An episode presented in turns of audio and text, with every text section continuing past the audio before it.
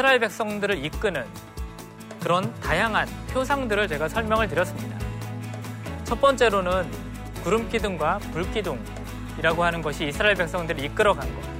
이것을 우리가 직접 성경 말씀을 통해서 확인할 수 있었습니다. 하나님께서 증거계 혹은 회막 그 가운데 임하시는 것. 그것을 말씀을 하고 있고요. 그리고 이스라엘 백성들이 애굽에서 나와서 가나안 땅으로 들어가는 그곳에서는 바로 언약궤가 강조되고 있었습니다. 하나님의 언약궤 그 매는 사람들에게 동일하게 주어진 것 그것은 바로 말씀이다 라고 우리에게 알려주고 있습니다. 언약궤는 오늘날 존재하지 않지만 우리 모두가 가지고 있는 것은 무엇이냐면 바로 말씀이기 때문에 그렇습니다. 말씀이 바로 생명입니다. 바로 그 말씀을 붙드시기를 바랍니다.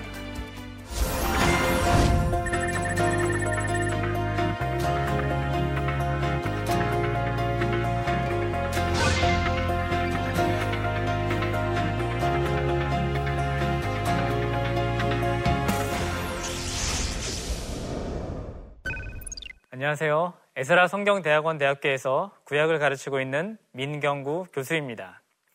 우리는 지난주에 구름기둥과 불기둥에 대해서 함께 말씀을 보았습니다. 오늘 우리는 출애굽기 15장을 함께 보면서 율법과 치유에 대해서 함께 어, 말씀을 통해서 보도록 하겠습니다. 오늘의 포인트를 먼저 말씀드리겠습니다. 오늘 우리가 함께 볼 포인트는 이스라엘, 우리의 자화상을 보여주고 있는 이스라엘을 함께 보도록 하겠습니다. 그리고 두 번째로는 경험에서 말씀으로 이 두 포인트를 함께 우리가 오늘 말씀을 통해 살펴보도록 하겠습니다. 첫 번째로 이스라엘의 믿음입니다. 우리가 출애굽기 15장을 읽어가다 보면은 거기에서는 모세와 미리암이 노래하는 그런 장면을 우리가 볼 수가 있습니다. 모세가 하나님 앞에 노래를 부르고 그리고 미리암이 그에 따라서 또한 춤을 추면서 노래를 부르는 그런 장면입니다. 우리가 출애굽기 15장 22절을 보시면은 여기에서는 모세가 홍해에서 이스라엘을 인도함에라고 이야기하고 있습니다. 즉 우리가 이것을 보면은 모세가 홍해 혹은 갈대바다라고 하는 곳에서 하나님께서 구원하신 것, 그리고 애굽의 추격에서 하나님께서 이스라엘을 구원하신 것 그것을 바로 모세와 미리함이 노래하고 있다라는 것을 우리가 여기서 알 수가 있습니다. 마치 이것은 출애굽기 15장 22절 혹은 15장을 통해서 앞서서 이야기되어 왔던 이 출애굽 사건이 마치 끝난 것처럼 우리에게 보여주고 있습니다. 하지만 이 이야기를 잘 보시면은 여기에서 이야기는 종결되지 않습니다. 왜냐하면은 그들이 나와서 드디어 광야로 들어갔다라고 우리에게 알려주기 때문에 그렇습니다. 그래서 이 출애굽기 15장 이 부분은 마치 앞서서 이야기되었던 애굽에 대한 이야기가 종결되는 것, 종결되는 것인 동시에 또한 광야라고 하는 이야기가 시작되고 있는 것, 바로 이것을 우리에게 보여주고 있습니다. 이스라엘 사람들이 애굽의 추격에서 벗어나게 되었을 때 그들은 얼마나 기뻐했을까요? 죽음에서 벗어난 그것을 기뻐하는 그들의 모습을 아마 우리는 상상할 수 있을 것 같습니다. 그러한 하나님의 기적과 같은 그런 역사를 보았을 때 그들에게는 어떠한 또한 미래가 기다리고 있을 것인가? 아마 그들 가운데 조금은 기대를 하지 않았을까요? 그런데 성경을 잘 보시면은 이 두 이야기가 묘하게 예, 반대, 상충되고 있는 것, 그것을 우리가 볼 수 있습니다. 왜냐하면은 여기에서는 하나님의 인도에 대해서 이야기를 하고 있지만, 하지만 광야라고 하는 것이 그들의 앞길에 기다리고 있고, 또 하나, 그들이 물을 얻지 못했다라고 성경은 이야기를 하기 때문에 그렇습니다. 아마 요 한 구절, 굉장히 짧은 구절이지만 우리는 이 한 구절을 통해서 이스라엘의 그리고 출애굽한 사람들의 미래의 모습을 우리가 아마 예견할 수 있지 않을까 하는 생각이 듭니다. 자, 바로 그 출애굽의 미래를 보여주는 것이 출애굽기 15장 23절부터 26절까지입니다. 이것은 이 이야기가 사실은 우리에게 굉장히 많은 것을 알려줍니다. 이것은 광야에서 첫 사건인 동시에 아마 이스라엘의 앞으로의 그런 미래의 모습을 우리에게 보여주고 있기 때문에 그렇습니다. 아까 우리가 잠깐 봤던 것처럼 출애굽기 15장 22절에서는 물을 얻지 못했다라고 우리에게 알려줍니다. 물을 얻지 못한 그 결과 이스라엘 사람들은 과연 어떤 행동을 취했을까요? 사람이 음식을 끊고 금식을 할 수는 있지만 물을 마시지 않고 사는 것은 대단히 힘들 것입니다. 그런데 바로 이 출애굽기 15장 22절에서는 이스라엘 사람들은 물을 얻지 못했다라고 우리에게 알려줍니다. 그리고 그 다음 구절을 보시면은 마라에 이르렀더니 그곳 물이 써서 마시지 못하겠으므로 그 이름을 마라라 하였더라. 자, 여기 보시면은 이 마라라고 하는 표현이 한 번 등장을 하고요. 그리고 여기 마라라고 하는 표현이 또 한 번 등장을 합니다. 그리고 마라라고 하는 표현이 무려 세 번에 걸쳐서 등장하는 것을 볼 수 있습니다. 왜냐하면 이 마라라고 하는 지역이 여기에서는 첫 번째는 지명을 이야기하지만 두 번째는 물에 대해서 이야기를 하고 다시 한번 그곳 물이 쓰기 때문에 그 지명을 이렇게 부르기 시작했다. 이것을 우리에게 전달해주고 있습니다. 자, 이 마라라고 하는 지역을 성경에서 혹은 지도에서 여러분이 한번 찾아보시면은 어디쯤 되냐면요. 네. 여기쯤 됩니다. 이쪽이 이쪽이 애굽이라고 한다면은 여기는 네, 시내산 반도고요. 그리고 이쪽에 있는 데가 이스라엘이 가야 하는 그런 가나안 땅을 이야기를 합니다. 글쎄요, 만약에 이쪽으로 해서 올라가면 훨씬 더 빨리 갈 수 있지 않을까 하는 생각이 들지만 어쨌든 성경이 우리에게 알려주는 것은 이스라엘 사람들이 이렇게 걸쳐서 간 것을 우리에게 보여주고 있습니다. 네. 그 물이 쓰기 때문에 이스라엘 백성들은 그러면은 어떠한 행동을 취했을까요? 출애굽기 15장 24절은 그것을 우리에게 너무나도 정확하게 보여주고 있습니다. 이스라엘 사람들은 원망했다라고 이야기를 합니다. 그리고 원망한 그 이유 중에 하나는 우리가 무엇을 마실까? 어쩌면 이것은 단순히 이스라엘 사람들만의 모습으로 보기는 어려울 것 같습니다. 왜 그러냐 하면은 이스라엘 사람들이 광야에서 처음으로 자신들의 위기에 닥쳐왔을 때 그들이 하는 행동은 하나님을 신뢰하기보다는 하나님 앞에 원망하는 그런 모습이기 때문에 그렇습니다. 제가 처음에 시작할 때 이스라엘 사람들이 갈대 바다에서 건너는 것, 이것에 대해서 말씀을 드렸습니다. 거기에서는 그 사건을 본 다음에 이스라엘 사람들이 얼마나 기뻐했는지 모릅니다. 출애굽기 15장 1절부터 한번 쭉 읽어 내려가 보십시오. 하나님을 찬양하며 하나님의 승리를 노래하는 그런 모습을 우리가 바라보게 됩니다. 하지만 자신들에게 위기가 닥쳤을 때 이스라엘 사람들이 곧바로 취하는 행동은 또다시 원망하는 모습입니다. 어쩌면 이것은 이스라엘 사람들에게 애굽 군대가 쫓아오는 것보다도 더 큰 위기인지 모릅니다.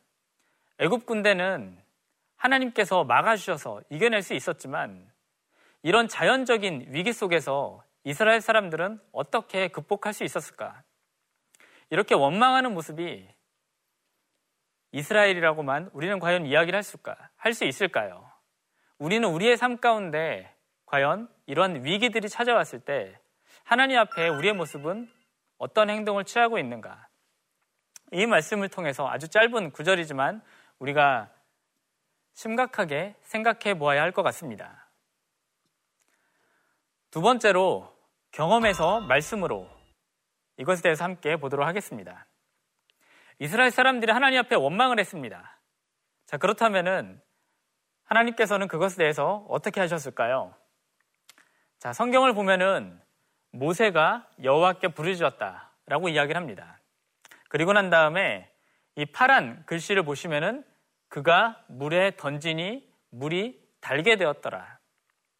아까 제가 마라라고 하는 곳에 대해서 말씀을 드리면서 그곳이 그 의미가 쓰다라고 말씀을 드렸는데 지금 여기에서는 이 의미가 완전히 바뀌게 된 것을 우리가 육안으로 확인할 수 있을 것 같습니다. 자, 이 이야기를 보시면은 우리가 일반적으로 생각할 때는 그가 물에 던지니 물에 달게 되었더라. 사실은 여기에서 이야기가 끝나야 되지 않을까요?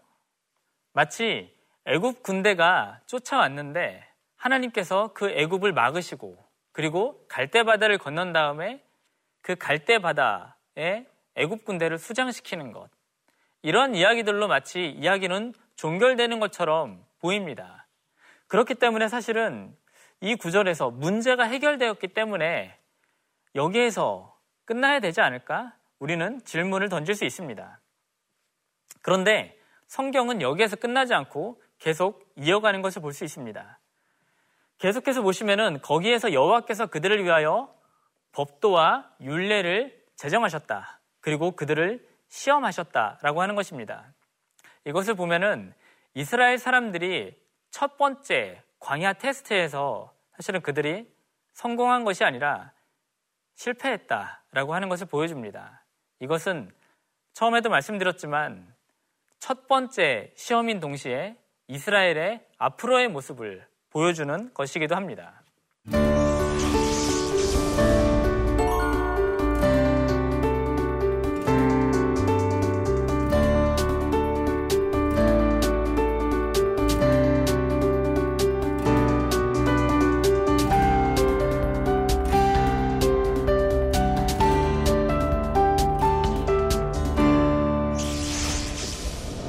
여기 15장 23절에서 26절까지 중요한 것 중에 하나는 치유라고 하는 용어가 등장한다는 것입니다.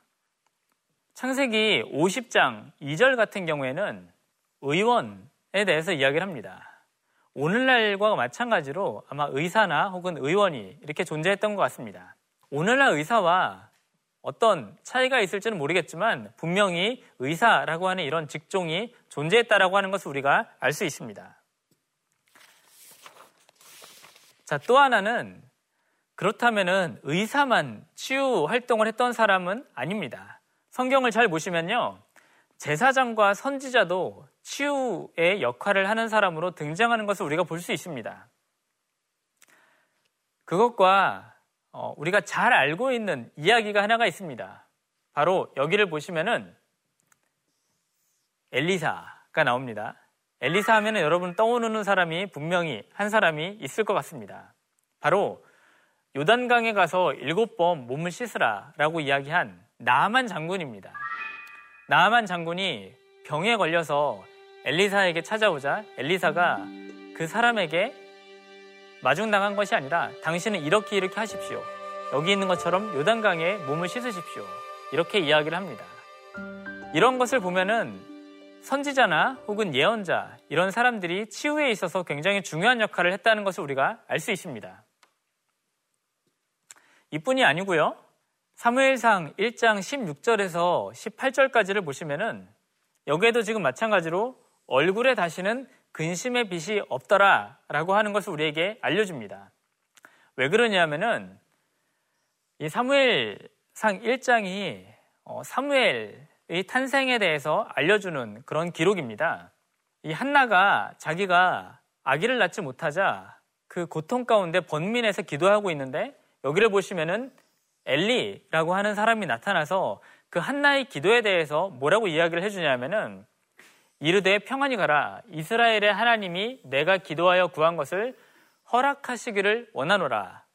자, 여기에서 보는 것처럼 엘리라고 하는 사람은 어떤 사람이 근심 가운데 기도하고 있을 때 하나님의 말씀을 대신 전해줄 수 있는 그런 능력이 있는 사람이라는 것을 우리가 알 수 있습니다.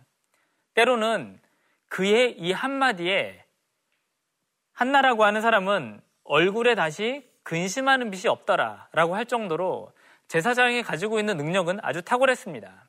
자, 또한 우리가 치유의 주체로 하나님을 볼 수 있는데요. 뭐, 하나님에 대해서 우리가 너무나도 잘 알고 있습니다. 신명기 32장을 보시면은 이런 기록을 우리가 볼 수 있습니다. 이제는 나 곧 내가 그인 줄 알라. 나 위에는 신이 없도다. 나는 죽이기도 하며 살리기도 하며 상하기도 하며 낫게도 하나니 내 손에서 능히 빼앗을 자가 없도다. 여기에서 이야기하고 있는 낫게도 한다라고 하는 것이 이게 라파라고 하는 히브리어로 쓰였습니다. 우리가 보통 여호와 라파라고 이야기를 하는데요. 바로 이것이 어, 치유하시는 하나님. 여기에서 마찬가지로 낫게도 한다라고 하는 것이 이 하나님의 라파를 이야기를 합니다. 자, 이런 곳에서 볼 수 있는 것처럼 우리는 치유의 주체로 하나님, 그리고 의사, 그리고 선지자 혹은 제사장, 이렇게 굉장히 많은 사람들이 치유에서 굉장히 중요한 역할을 한다는 것을 우리가 알 수 있습니다. 자, 그런데 출애굽기 15장 23절에서 26절까지 보시면 우리는 대단히 독특한 것을 볼 수 있습니다. 자, 한번 보시면요. 이르시되 너희가 너희 하나님 나 여호와의 말을 들어 순종하고 내가 보기에 의를 행하며 내 계명에 귀를 기울이며 내 모든 규례를 지키면 내가 애굽 사람에게 내린 모든 질병 중 하나도 너희에게 내리지 아니하리니 나는 너희를 치료하는 여호와임이니라. 우리가 좀 전에 봤던 것처럼 여기에서도 치료에 대해서 여호와 하나님을 이야기하고 있습니다. 그런데 우리가 여기에서 좀 더 주목해서 보아야 할 것은 뭐냐면요. 바로 이 부분입니다.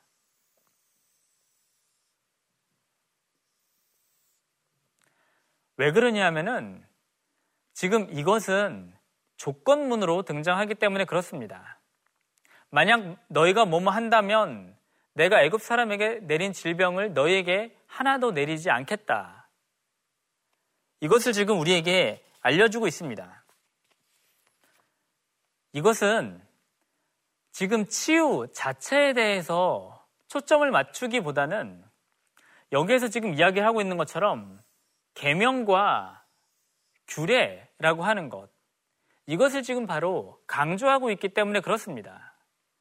앞서서는 우리가 치유하는 주체로서 의사 혹은 제사장과 선지자 혹은 하나님을 이야기했다면은 출애굽기 15장 26절은 치유하는 혹은 질병에 걸리지 않게 하는 것으로서 규례 혹은 계명 또는 이것을 통틀어서 우리는 토라라고 이야기를 합니다. 즉 하나님의 말씀을 순종하는 것. 그것이 여기에서는 너희가 질병에 걸리지 않을 것이다.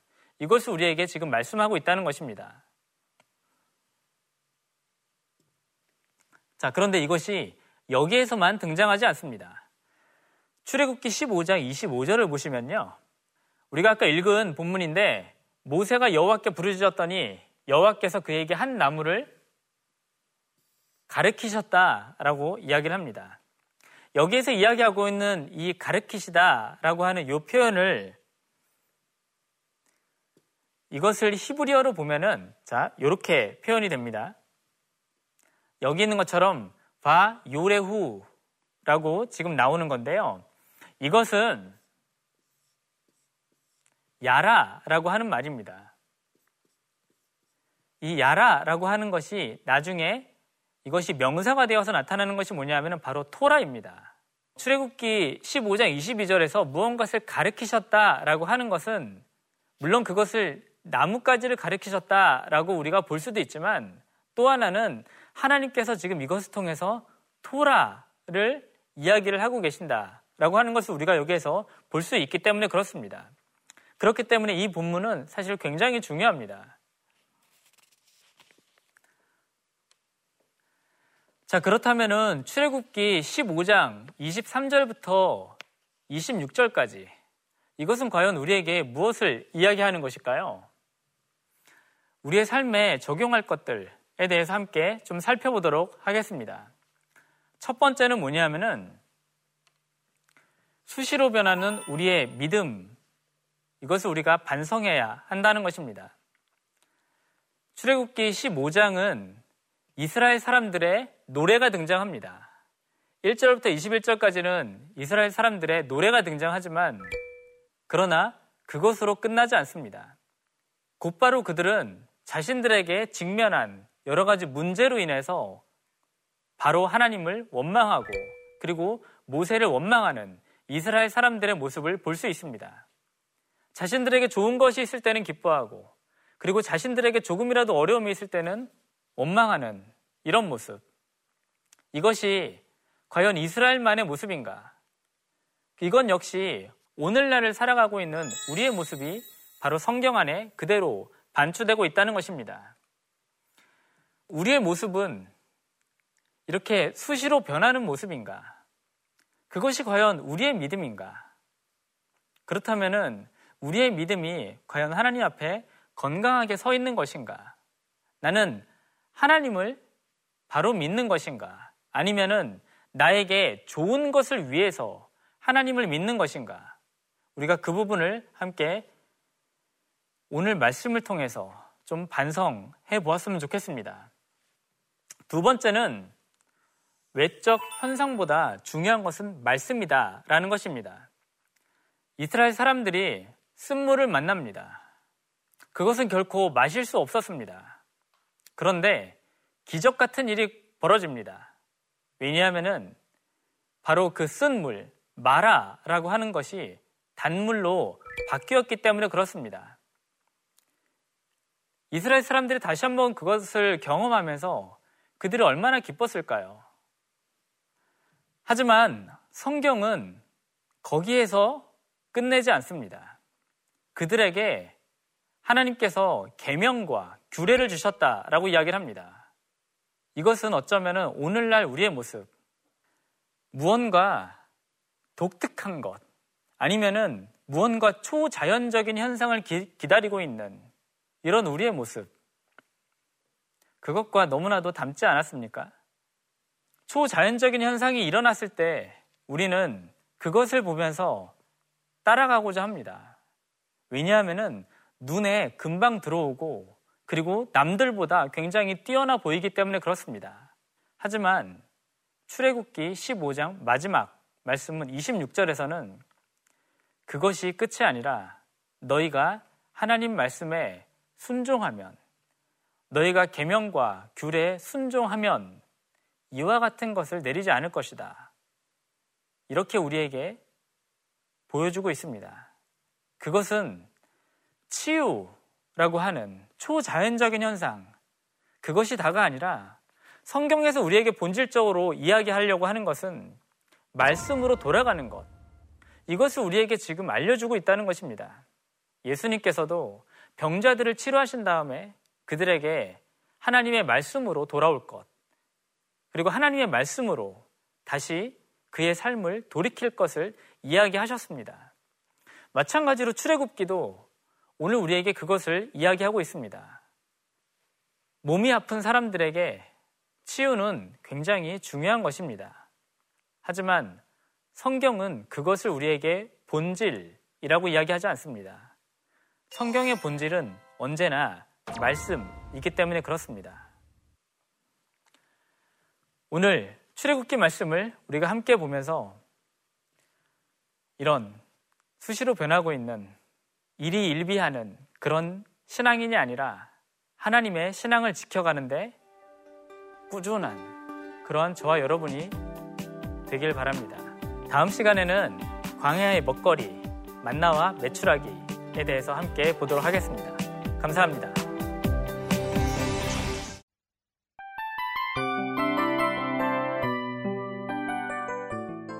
이 프로그램은 청취자 여러분의 소중한 후원으로 제작됩니다.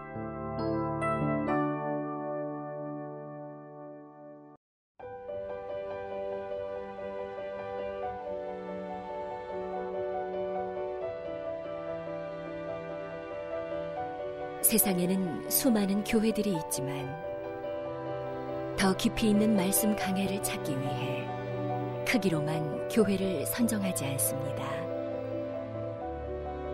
보다 좋은 영적 콘텐츠를 더 많이 나누기 위해 방송비를 받지 않습니다. 1년 365일 복음만 전하고 싶어서 우리는 광고를 하지 않습니다. 온누리의 복음을 땅끝까지 CGN TV와 함께 땅끝 성교사가 되주세요